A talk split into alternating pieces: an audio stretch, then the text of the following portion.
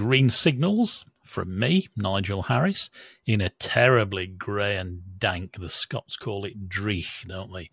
Weather, and from, for the first time.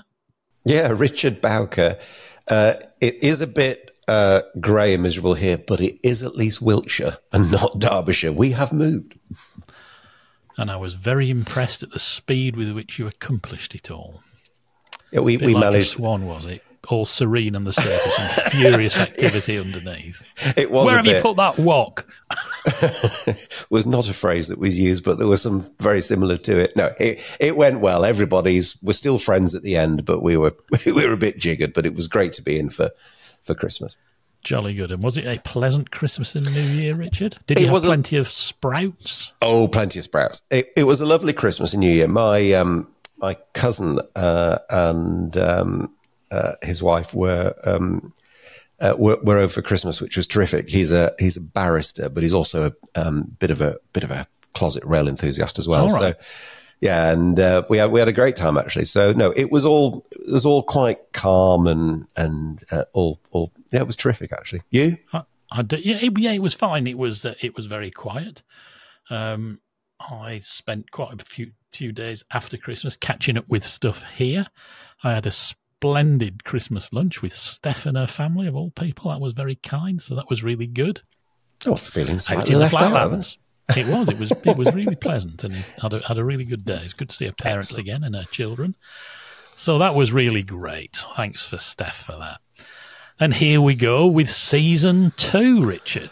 Do you know, I've really missed the one thing that was bad about Christmas was that I missed doing this. And it was only for a week. but isn't- it terrible? You think you, you just get into a rhythm and en- enjoying it so much. And a week was just kind of uh, a long time. So, yeah. And um, in that time, of course, things have built up, which explains why we're doing things rather differently this year. So successful has the launch of Green Signals been, and we're so pleased with that. We're very touched with the response. Many supportive comments from so many listeners and watchers that we've decided to expand. And no, that's not just because of a an over generous Christmas lunch either, though I'm sure that applies. The big interviews with our guests have proved extremely popular. But the trouble is, condensing so much fantastic material into the time we have, especially if we want to include some chat or blather about the week's events and news, has proved pretty challenging. We don't want to compress the good stuff. We don't want the podcast to be too long. So we've pinched a format idea from another well known and successful podcast, mentioning no names, so I'll refer to it only as The Rest is Politics. Thanks, Alastair and Rory, and split the big interviews away from um, the other more magaziney style elements of the of the show. As a result, here is this week's interview free magazine style show. And we're looking forward to it immensely. We're going to cover, and there's plenty to cover, so take a deep breath. Among other things, the great Christmas getaway on the roads, rail dispute, rail disruption, can't even say it now, over the Christmas break, Richard's Monsal Trail pioneering video, and an interesting fact about Dr. Beeching, storm damage HSTs, more cuts for TOC budgets, New Year's honours, predicting what rail hating Rishi might be coming up with this year, and a new feature, our weekly quiz, which is just a bit of fun, but you'll have to listen to the end for that. Of course, this means we'll be producing two shows for the price of one. So be sure to like and subscribe on the, your channel of choice. It helps us grow the channel and produce more stuff. But it also helps you to get instant notification when new episodes drop, and we do not want you to miss one. We had some fantastic comments, didn't we, Richard, over the festive break on um, stuff we've done up to now um, in particular about our listener questions Christmas special, which was a bit zoo podcast, but it, it worked quite well, and I think you seemed to like it. Peter Wren said that was great fun. The episode flew past. We agree, it was great fun to do. Alan Morton, one of our um, super listeners, said Green Signals has been a great listen this year, covering topics in detail that others rarely mention and making deep dives into various railway issues. I do like the expression deep dives, Richard. It's good, isn't it? It is.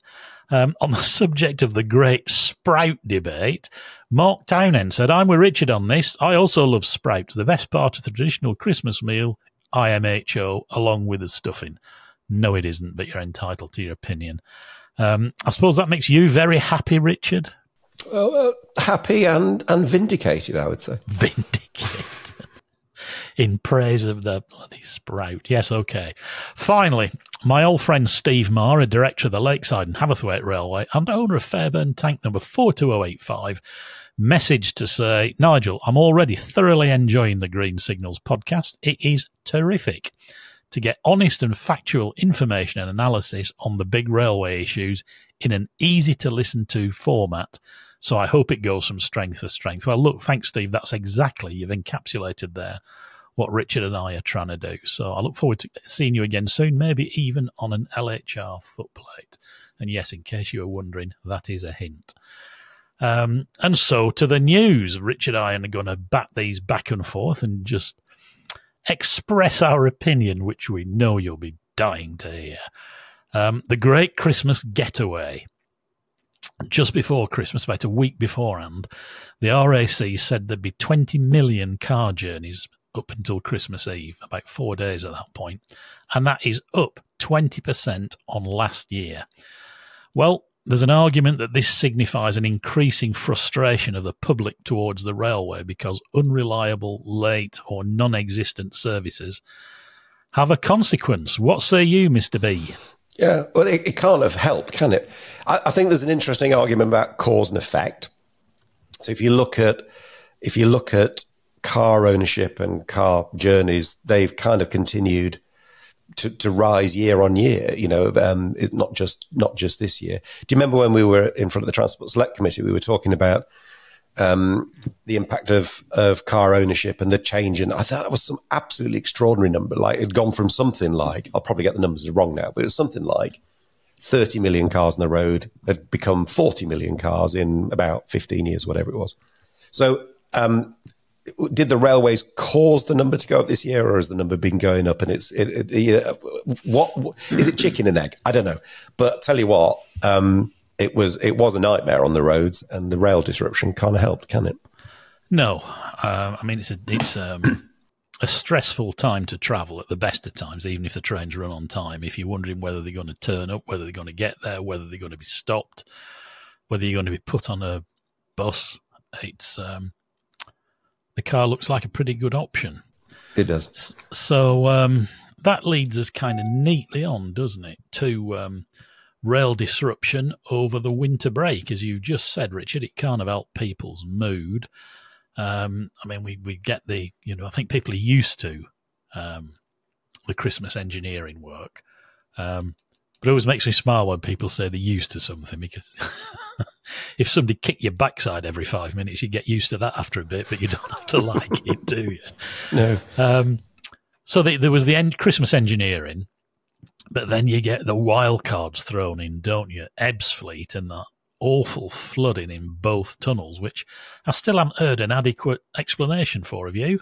No, it, it, odd wasn't it? Because it it looked like it was flowing through um, the passageway between the tunnels, so that, that was a bit weird. And then you sort of see stuff coming from the roof, stuff coming yeah. from the ground.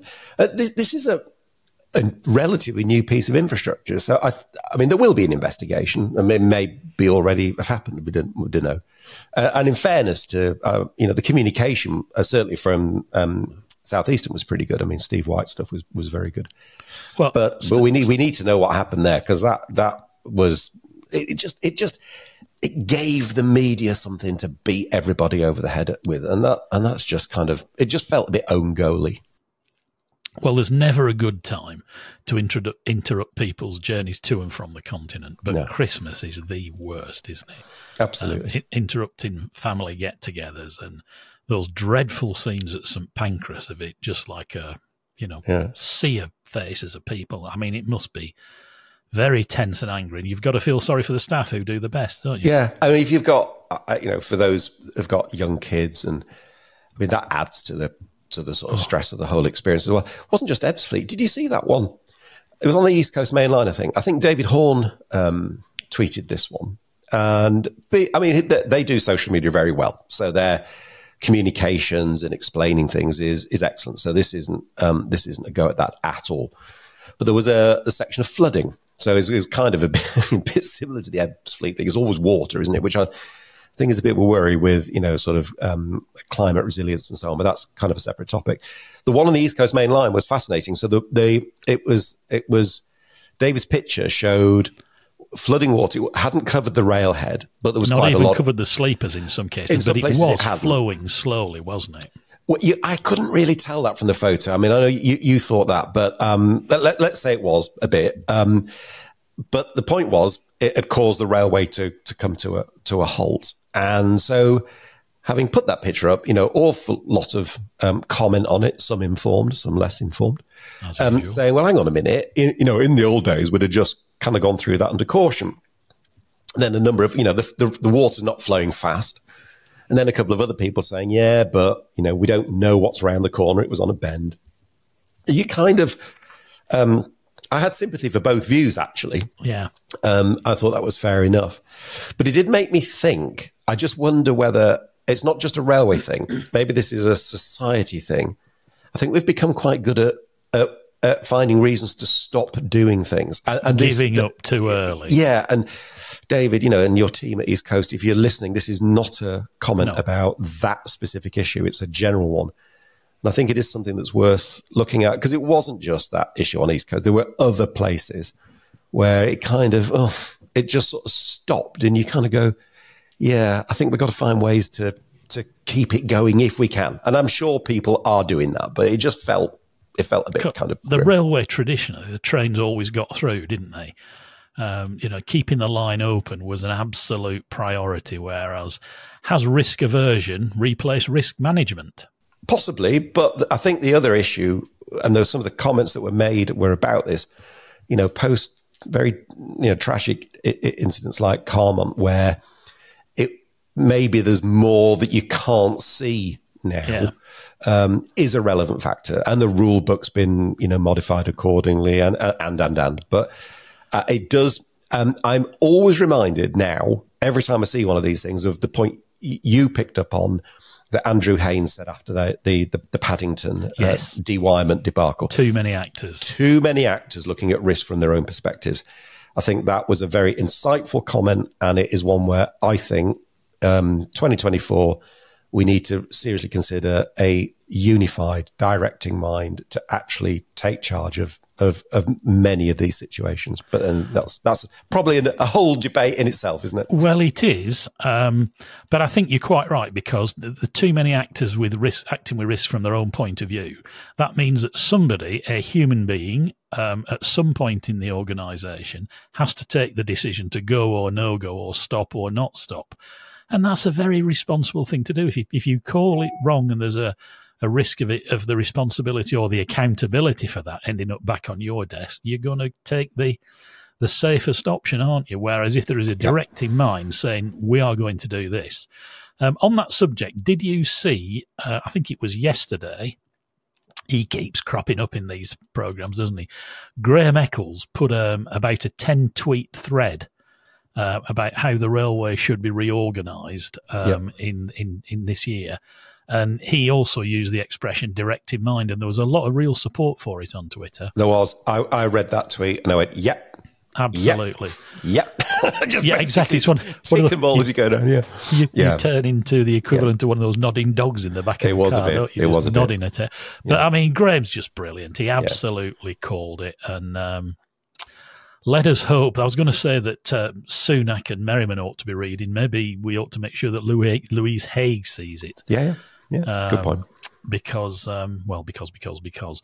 One last point. I absolutely agree with your comment about LNER's social media. They have got a very good social media operation. Um, but David, in particular, without shooting too much sunshine up his rear end, is absolutely brilliant in these Yeah. circumstances. He always tweets personally, uh, in addition to the uh, the railway's own um, social media operation, and he just continues to lead from the front. I smiled, I think, a week before that on his way home. There's a picture of him. He was keeping his hand in by serving in the tea bar. Yeah, I saw that. That was nice. That was good. Um, You know, and that's real leading from the front, Yeah, and people yeah. have got time for that and they respect it. So well done, David. Keep it up. Keep it up. But yes, I think the days for a guiding mind have gone, and it does need a directing mind now. Somebody to really take charge and, and, and make a decision on behalf of everybody so we don't get this disparate mess as we had at Paddington that day. So, your pioneering little video at Monsal Dale, and I never thought I'd say this on a Green Signals podcast, complete with heavy breathing, um, went went down extremely well. Uh, with lots of good views and some great comments. You were very lucky. Well, you know, you weren't very lucky. You chose a good day to go and do it with all that sun and frost. I think the day kind of, I think the day chose me really. And I woke up, we'd had a really grim couple of days and it was so beautiful. I thought, right, I've just got to do it. And I went out. Uh, I'm sorry for the heavy breathing. You're, you're right. It was, but flipping heck. It was it, a steep path. Well, it was, that was a steep path. It was also really, really cold. I mean, Baltic, I believe is the expression, but it probably was. Um, we did get some great comments actually. Was, was, um, and they're really nice because, you know, you learn from stuff and we'll, you know, there were some really good constructive comments as well. So thank you for those. But one that really caught my eye was a guy, um, uh, I think on YouTube said, do you realize that Beeching never actually included that line on the list of closures in his, in his famous report, The Reshaping of British Railways? I thought, oh, better go and have a look. Uh, I didn't doubt him, but I was, you know, a bit surprised.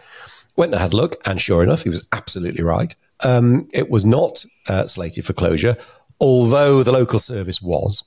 But really interestingly, um, there was a second Beeching report, you'll recall, in 65, It was the one that talked about liner trains and stuff like that. And merry-go-rounds. And merry-go-rounds, yeah. And in that report, he actually uses railways across the Pennines and across the Peak as an example of focusing on upgrading some lines and not on others. And it's in that particular example. It's there, uh, the Peak Forest line, he refers to it as. And sure enough, it's not slated for closure in that either. Um, and in fact, there's some maps in that second report that predict what the network's going to look like in 1984, and it's still there. So it's really interesting. It, it, it was exactly as the guy said. It wasn't slated for closure. Barbara Castle, Labour Secretary of State, um, closed it anyway. So there you go. Um, he didn't list Woodhead for closure either, did he? No, more. Wor- well, I say worse. Opposite to that, in his example of Transpennine routes for freight, it was Woodhead that he singled out for where the investment should go with the upgrade. Now, of course, what he wouldn't know was that same merry-go-round traffic in 1981 would would or 1989 would just disappear, right, and literally uh, remove the the real reason for the for for the line's survival. But he didn't know that in 1965. So it, absolutely fascinating. I've bought the report. I've got a copy winging its way to me. I'm going to have a good look actually and see there's other other little things there that I never knew. Nuggets. Well, of course he didn't. Um, he proposed Blackpool North line for closure and the retention of Blackpool Central, and the terminus there was literally right on the front, perfectly right, sited. Right. Um, Barry McLaughlin, former editor of Steam World, wrote a lovely little book about it because um, there's no easy way to say this. It was sort of blamed on local authority corruption, really. Um, that they wanted the land for a coach park and the, the route out to Blackpool South and beyond for the M55 link road, um, and went ahead and did that, even though Blackpool North is far less well placed um, for the sort of uh, sort of the, the holiday traffic. Um, let me uh, interesting little factoid about the um, the Woodhead route. Richard Gibbon, the former chief mechanical engineer at the uh, the National Railway Museum, because they got one of the locomotives in there, haven't they? Um, yeah, yeah. In BR Black, and he told me because it was 50, 1500 volts DC with regen yeah. bra- regen braking. Yep. He said somewhere in the control room there was a big dial with a um, a needle and with an arrowhead top on it that recorded whether the power was being used and the, the, the balance between power being consumed um, and the power being put back into the line by the regen braking. He said there were occasions where the needle was absolutely on the zero, that the coal trains using power going up one side the power is being replaced by the regen braking and one's going down the other. You do re- you do realise, don't you, in, in, in explaining that, um, my phone and your phone as well has just gone absolutely berserk with the sound of tweets of people going, "There you go, criminal act, absolutely disgraceful, shouldn't have done it." You know, so so thanks for that. That's um, Yeah. because it's a railway and it should be. Yeah, but that, that was the whole point. It was because it was 1500 volts DC, wasn't it? Um, and it was a non-standard system. Yeah, but they could have changed that. I guess in the end, it was the the the, the, tra- fact- the 80s were different and the traffic had gone. But anyway, Here we- we I think we should move. I think we should move swiftly on from this Controversial comment that the overhead we know was good you because of- some of it is still in use, isn't it? Around the Piccadilly end where some of it over the track. I think it- Probably a question for an OLA, uh, OHLE expert, but I believe you're right. I believe you're right. on the line up to Glossop. I'm, I'm sure. Anyway, there you go. It's just uh, it's just a thought. But yes, the uh, the Twitterati will be will be out in force. But there Oh, yeah. you go. Um, on the subject of successful videos, Oh yes, yes. our Peter Townend tribute has been something of a gobsmacker. Um, when I suggested it in the first place, I, I, th- I thought that you and Steph might regard it as a bit of an indulgence. Um, but he was worth he was worth paying tribute to because it has turned into the most successful of our videos. This morning I checked on YouTube, four thousand three hundred views, which is streets ahead of anything else. So we'd definitely be doing more. So your job, Richard, as our resident tech expert, is to figure out what it was that caught YouTube's algorithm's eye, so we can do lots more of it in other videos. That's fair enough. Uh, Madeline, my uh, highly uh, supportive wife, did point out that um, uh, it was quite curious, she said with a twinkle in her eye, that by far our most successful video was the one that I had absolutely nothing to do with, which I thought, which I thought was a little bit harsh, but but I mean factually correct, but but a little bit harsh. I've always thought Madeline was a fine woman. Yeah, well, it, that that was a slightly tense moment, it has to be said. So I think we should move swiftly on from that. I think we will. So thank you for all your comments and support for the Townend video, and we will. And Peter would have been chuffed a bit, though he, He would never have admitted it. I he think would. he'd have been very self-deprecating about it, um, whilst being quite pleased that it, another exam, another way of getting the Gresley message to people been fully exploited. yeah. Um, on a more serious note, storm damage and high speed trains. There were lousy weather across Scotland, Northern England, Wales, all along the south coast. The railway got a real battering, which it gets a lot of these days. And of course, in Scotland, a tree blew across the track, and one of the Inter7City HSTs ran into it uh, at Broughty Ferry. Thank God the driver was okay. Um, a friend of mine, excuse me, um, driving friend from Scotland, um, I asked him, I said, did he see it coming and manage to get back into the engine room? He said he saw it coming and got down behind the seat. Right. Um, and um, but even there, there was I saw some pictures of the cabin. It, it would not have been fun down No, it behind the seat It either. was, was messy, wasn't it? It it absolutely was. Um, but of course, it set off a little Twitter swell, a major Twitter swell. Oh, a major one. HSTs. I mean, lots of, you know, as is always the case with these things, some sensible comments, some slightly hysterical ones. I think the best thread I saw was from a driver, actually. Yes, I saw that. Who, Very objective. Well, it was it was objective. He didn't actually say what he thought the answer was. He, he was it was much cleverer than that. Actually, he said it's actually very very difficult because you've got all these competing issues. You know, on the one hand this, on one hand that. He wasn't trying to be clever. He was just kind of explaining why it was actually But it quite was a good analysis. It was very good analysis.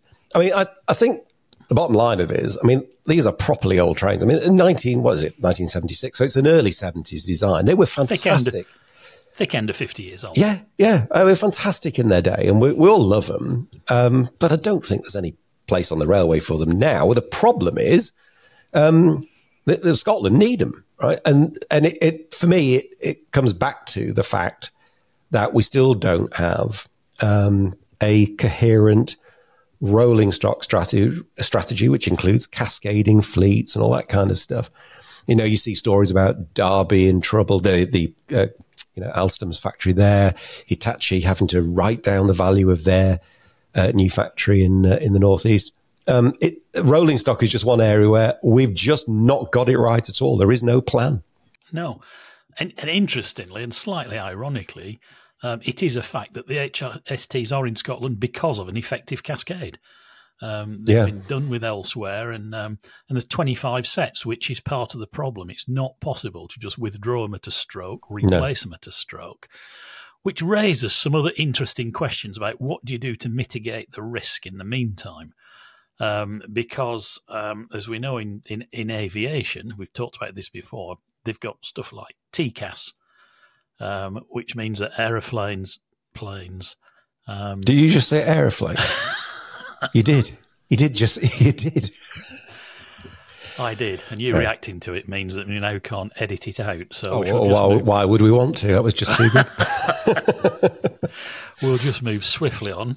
Um, they've got um, TCAS and other devices that make sure that they don't. I nearly said it again. Then that they don't fly into each other or the ground. Mm. Um, and I kind of think that's a big issue. We shouldn't. We should be making sure that trains don't hit anything.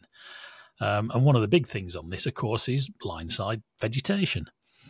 Um, slightly, uh, I say funny. There's nothing funny about this, but the reply was witty. Um, when I saw the news of this, I, I um, DM David Horne directly, the managing director of LNER, to say, David, was that tree between the line side fences? He said, Well, it certainly was after it had fallen down. uh, which yeah. Which was, but you know, so there's there's issues over trees that are outside the boundary fence, but we certainly should get rid of them within. Yeah. Uh, and I believe there are procedures for compelling landlords to uh, have trees lopped outside the boundary fence. Well, I mean, um, whole system safety, isn't it? I mean, it's it's it is a system, so it's not just one element of the system that needs to to be safe. It is a whole system. Because d- if it hadn't hit that tree, we wouldn't even be talking about this. No, no. Um, and so there's there's issues there which are certainly relevant um, in the time it's going to take to replace that twenty those twenty that fleet of twenty five, which yeah. is going to take quite some years. Now, after the terrible Carmont um, fatality of what three and a bit years ago now, um, that was when Network Rail Scotland acquired its own survey helicopter, um, which is based at Cumbernauld and, and does fantastic work. Um, particularly after and even during bad weather, keeping an eye on the network. So that showed that the ScotRail does respond to things really and, they, and am I right? That they've got meteorologists now as well. Actually, yes. Yeah. So that's that in a, in a world of increasing um, challenges with climate resilience. That's got to be a good thing. That's post Carmont as well. Right. Um, they do. They're, I think they're the only people on the railway that employ their own meteorologists rather than mm. rely on the Met Centre and all that sort of thing. Okay. So they've responded to Carmont to mitigate risk, and clearly something needs to do with regard to to the HSTs. It does. There was um, again a ScotRail driver friend of mine sent me a, a a screen grab of a local text where a lady said her daughter lives next to the railway at the point that happened um, saw the tree come down and rang the emergency emergency number, and yet ten minutes passed, and then the HST ran into it. it oh, said. Now, if there's something needs investigating there, that if all traffic isn't brought to a halt less than ten minutes after an emergency call. See, again, that's the other thing. So, if no trees and that, we wouldn't even be talking about fiberglass cabs because the important thing is stopping the trains hitting things, and there's clearly work to be done in mitigating for the period that um, that the HSTs will be still with us. It's a shame in some ways because the, the Mark IIIs are a fantastic environment and product for the passenger. So there were suggestions should the class 68 be used or um, 67s or whatever, but you then run into problems about how do you do it do it each end with you have to run them round or do we need to find some DVTs? Is there a role for some of the Mark IV? I just don't know, but yeah. I would hope that somebody in the railway is is doing what you and I are doing and saying, well, look, let's mm. have a brainstorm about what can we do in terms of mitigation. What are the prospects with regard to um, replacement stock or anything else? Because it needs doing. It's a 1970s train. We need to do something about it. It, it absolutely is. Um, but the idea we haven't got a rolling stock strategy is just disgraceful. And again, another role for the directing mind, Richard, isn't it? Directing absolutely, somebody, absolutely. directing somebody to come up with a rolling stock plan. Yeah. Um, but all, of course, we hear about moving on is cuts, cuts, cuts. Um, I dare say you saw the FT piece. I did. Um, and just for those who uh, aren't across this one, it's a piece in the FT uh, over the over the break period talking about ministers uh, instructing um, uh, TOCs through the DFT, obviously, to look at further cuts in their budgets. I think there's a view more can be done. Um, cuts are not the same as efficiencies, right? Oh no. Um, efficiencies is doing the same thing or doing what you're doing, but doing it better, smarter, cheaper, all the rest of it. Cuts are stopping doing stuff. Um, and I and it worries us that um, we're looking at, at cuts. I I think this harks back to the you know the whole ticket office um, fiasco. Um, yes, there was a stay of execution. That's not the same as as the problem gone away. And actually, the problem does still need addressing. Let's be honest. It, on this show, we weren't saying that you should never shut any ticket office. No. What we're saying was you need to do fares reform first and then Absolutely. work out how best to um, deliver the product to the customer because it has changed in 20, 30 years. We, we're not, we don't deny that. They just, they, they got it the wrong way around. But that hasn't gone away as, a, as an issue. So the costs, of the, you know, the savings, savings got to come from somewhere.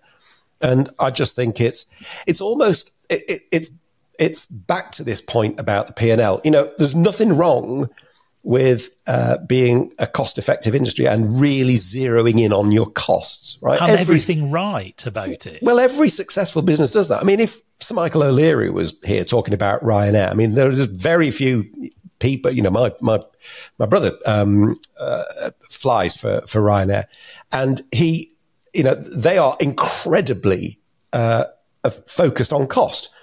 But because he's got a unified P&L, he's also incredibly focused on growing revenue and getting more bums on seats and all the rest of it. Very so, aggressive and successfully so in growing revenues. Indeed. So when you know, when are we going to get our P&L back in the same place? Because you can't run a successful business without doing that. And at the minute, you know, the DFT is responsible for costs, so they just say no, no, no, spending any more, regardless of the fact that it um, it could well be an investment. I mentioned once before, I know one TOC MD who left the railway because he was just weary with it. He'd suggested a scheme that could raise £3 million, but had a million quid to the cost. And as soon as the DFT heard that, they just said no. Uh, Even all- the Secretary of State, when I talked to him about it, said that was a no brainer. The most depressing thing is he hasn't changed it. Same Secretary of State who at the Bradshaw lecture correct last year said you know, we now need to allow the TOC MDs to manage and, and you know, and, and direct. And, and, direct.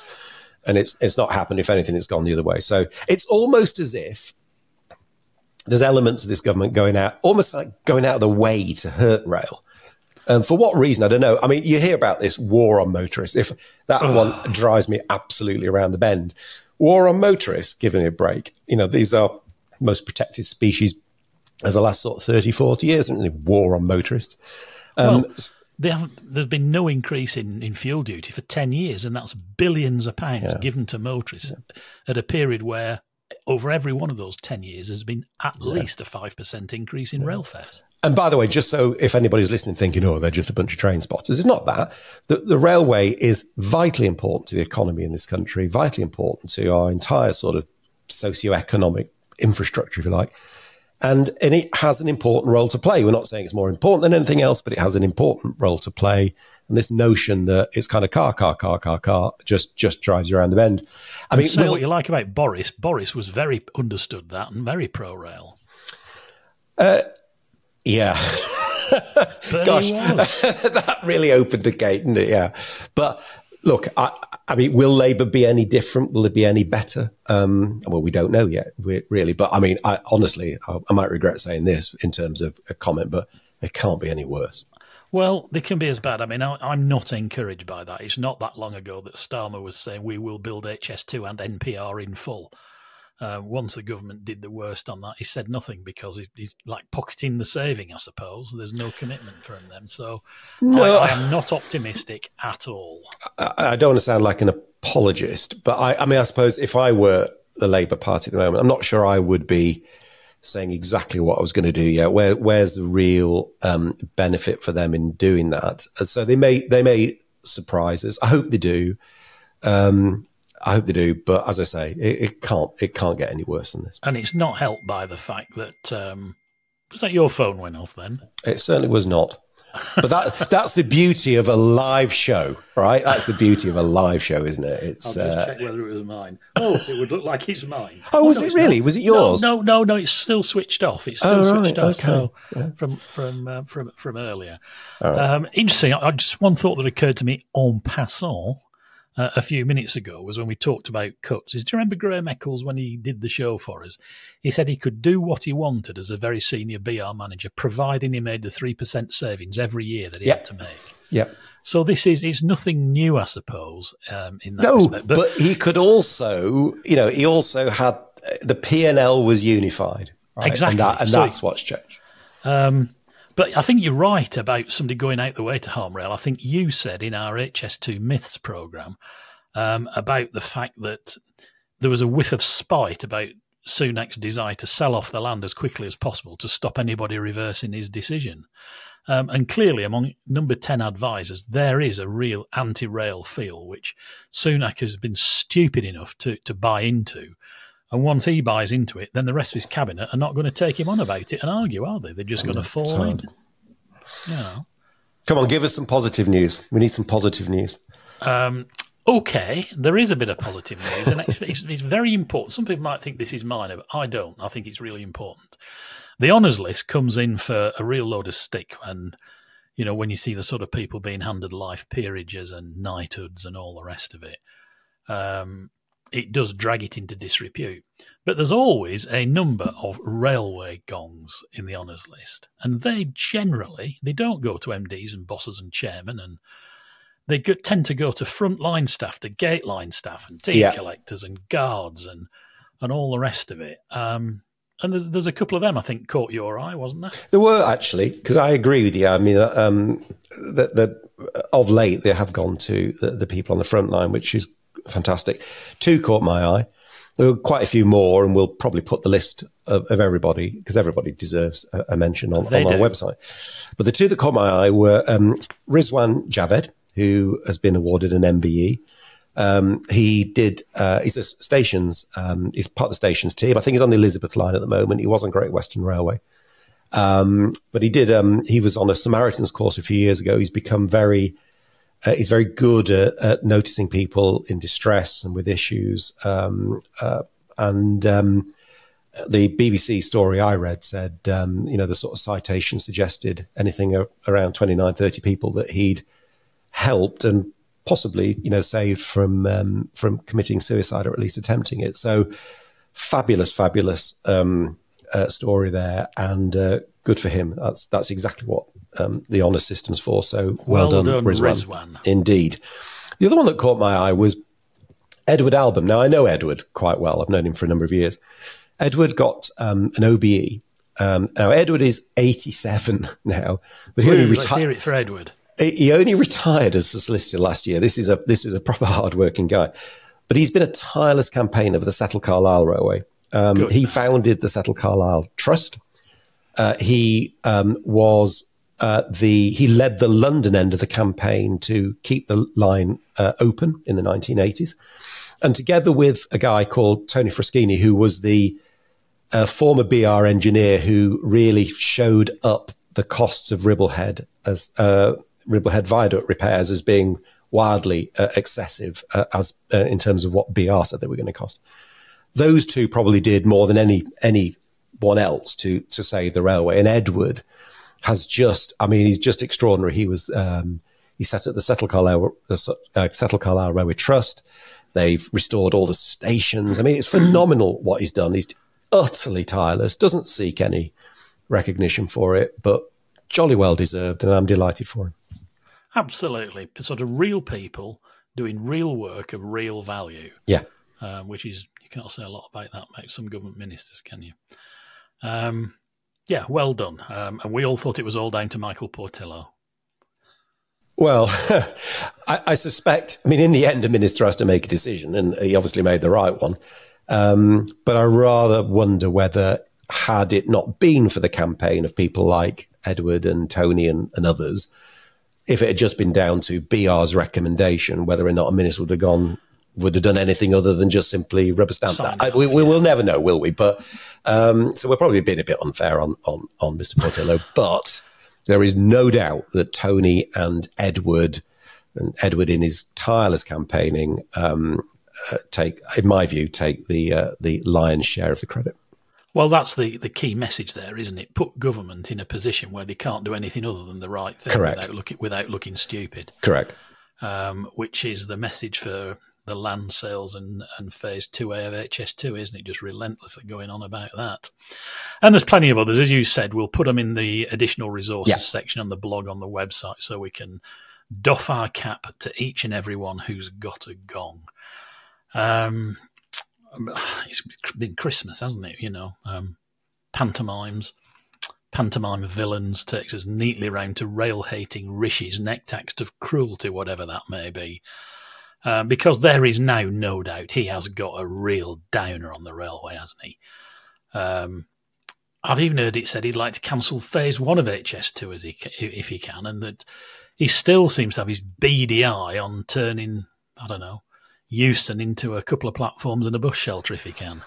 Well, he's almost going. The, the best way to go about really hurting Euston is probably the one that he's doing actually, which is this sort of private sector partnership, um, this sort of uh, urban regeneration. I think it's a railway station, guys. It's a railway yes. station, right? And we know that these get more complex and more expensive when you start doing, you know, rights and building on top of them, all the rest of it. So please just focus on getting a what, decent what, station. A decent station. And if you have a decent station like we got at King's Cross and a decent station like we got at St Pancras, guess what? The, the development happens the around thing it. About, thing about it is, Richard, a helicopter view normally gives you perspective, doesn't it?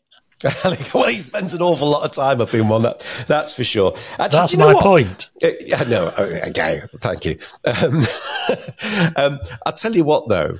Um, that gives me an idea. I don't know whether this, you can even do this. I mean, it must be a matter of public record um, how many times he uses a helicopter. Oh yeah. Um, you know, to go from um, um, um, well places about ten miles apart. So presumably, if we can find that out, somebody smart can work out just how many tons of CO two uh, he would have saved had he actually gone by train. Indeed. So if there's any green signals out there who can do that sort of thing, we can do our bit yeah. to try and find out how many times he's gone by a whirlybird rather than by train. Um, and let's create a stick to beat him enthusiastically with if we possibly can. But I mean, back to your, back, I completely agree. That would be terrific. Back to your point about what's he going to do next. I mean, we don't, obviously, we don't, we don't know. Um, I always try and see the other side of arguments because um, because sometimes if you do that, you can you, you realize that the the side you were first on was was was right after all. But if you want to look at try and look at the other side of the argument, you could say, well, you know, when he was at the Treasury, obviously during the pandemic, the railway cost an absolute fortune to support, and that's true. But that's not the railway's fault, right? That wasn't because the railway suddenly did something spectacularly wrong. No. Um, it was part of um, a wider sort of public health strategy. So uh, I'm sorry, that that's not an excuse. It it is almost as if these advisors, as you say, I mean, we, people talk about the Tufton Street cabal and all the rest of it. I mean, whatever it is, I, I mean, I I don't know what degrees they've got or in what subjects they're in or what things they've ever actually run in their lives. I suspect not very much at all. But they simply do not understand um, the importance of the railway to this country's infrastructure, society, growth, and all the rest of it. And um, I fear where the next the next thing is coming from. Peter Hendy always describes the railway's role really well, doesn't he, about the economy and houses and jobs and taking people back and forth to where they want to go, but they just don't get it. Uh, and I don't think they want to. He just sees it as a cost. And you're right. During the pandemic, it was what 800, 800 million per month about was uh, was going on the railway, and, and they just I think doing the best to claw it back. They regard it as some sort of grant that was made because of the railway's stupidity. No, they crashed the economy um, for a public health reason, and you know all those contracts evaporated overnight. You know, and in March 2020, the railways were effectively nationalised, though the mainstream media and a lot of re- railway critics don't seem to have cottoned on to that yet. No. Oh, so we'll just have to wait and see and blaze away at him when he does his next stupid thing. Indeed, so. Okay, so uh, finally, then our, our quiz. Um, we mentioned this at um, uh, at the beginning of the show. Um, and uh, we thought it'd be fun just that each week we'd pose a, a simple question. Uh, might be topical, might be controversial, might be historical, who knows. Um, but the first person to send us the correct answer, um, either by a YouTube comment or on Twitter, hopefully we'll be able to time these things so we can see who was first. We'll we'll have a look at that. If it doesn't quite work, we'll we'll we'll we'll do it a bit differently. Who knows? If it proves popular, maybe we'll even have um, a prize. But the, for now, the first Ooh. person we'll we'll we'll give them a shout out on next week's show. So so here's this week's question: The London and North Western Railway branch line from Greenfield to Delph closed in 1955 to passengers and 1963 to freight. By what nickname was it known? So that's your question. Um, first reply gets a shout out. Greenfield's a bit local for um, we know it, Rich. Is, is that Oldham way? Yeah. So I I lived in um, Uppermill um, okay. for a while, which is just just down the road from Greenfield. So yeah, it's um, sort of uh, first first part of Saddleworth, really. Very nice. Well, we'll see if we get any answers. Indeed. Okay, and that's about all we've got time for this week. We hope you've enjoyed this new magazine show. Um, our big interview episode this week is all about freight. And we were very lucky to have not one but two titans of the titans. That's a good word, Richard. It is a good word. That I like that. Yeah, titans of the rail freight world, and I think they both quite like being called titans, even if they sort of poo pooed it. Two titans, I'm saying it again, of the rail freight world on the show Maggie Simpson, director of the Rail Freight Group, and John Smith, managing director of GB Rail Freight. And it's a complete riot, as one would expect, especially when John Smith gets anywhere near a microphone with his cans of Diet Coke and his phone going off and banging the table and goodness knows what else. But that's John all over. He was a fantastic interviewee, as was Maggie. Don't forget to give us a thumbs up or subscribe so you get notifications when new episodes are available. And as we do more and more, that's the best way to ensure you never miss anything new. And we do not want you to miss anything new. So, till next time, it's goodbye from me, Nigel Harris in Lincolnshire, and. And goodbye from me, Richard Bowker, now in Wiltshire. Exactly. Bye for now.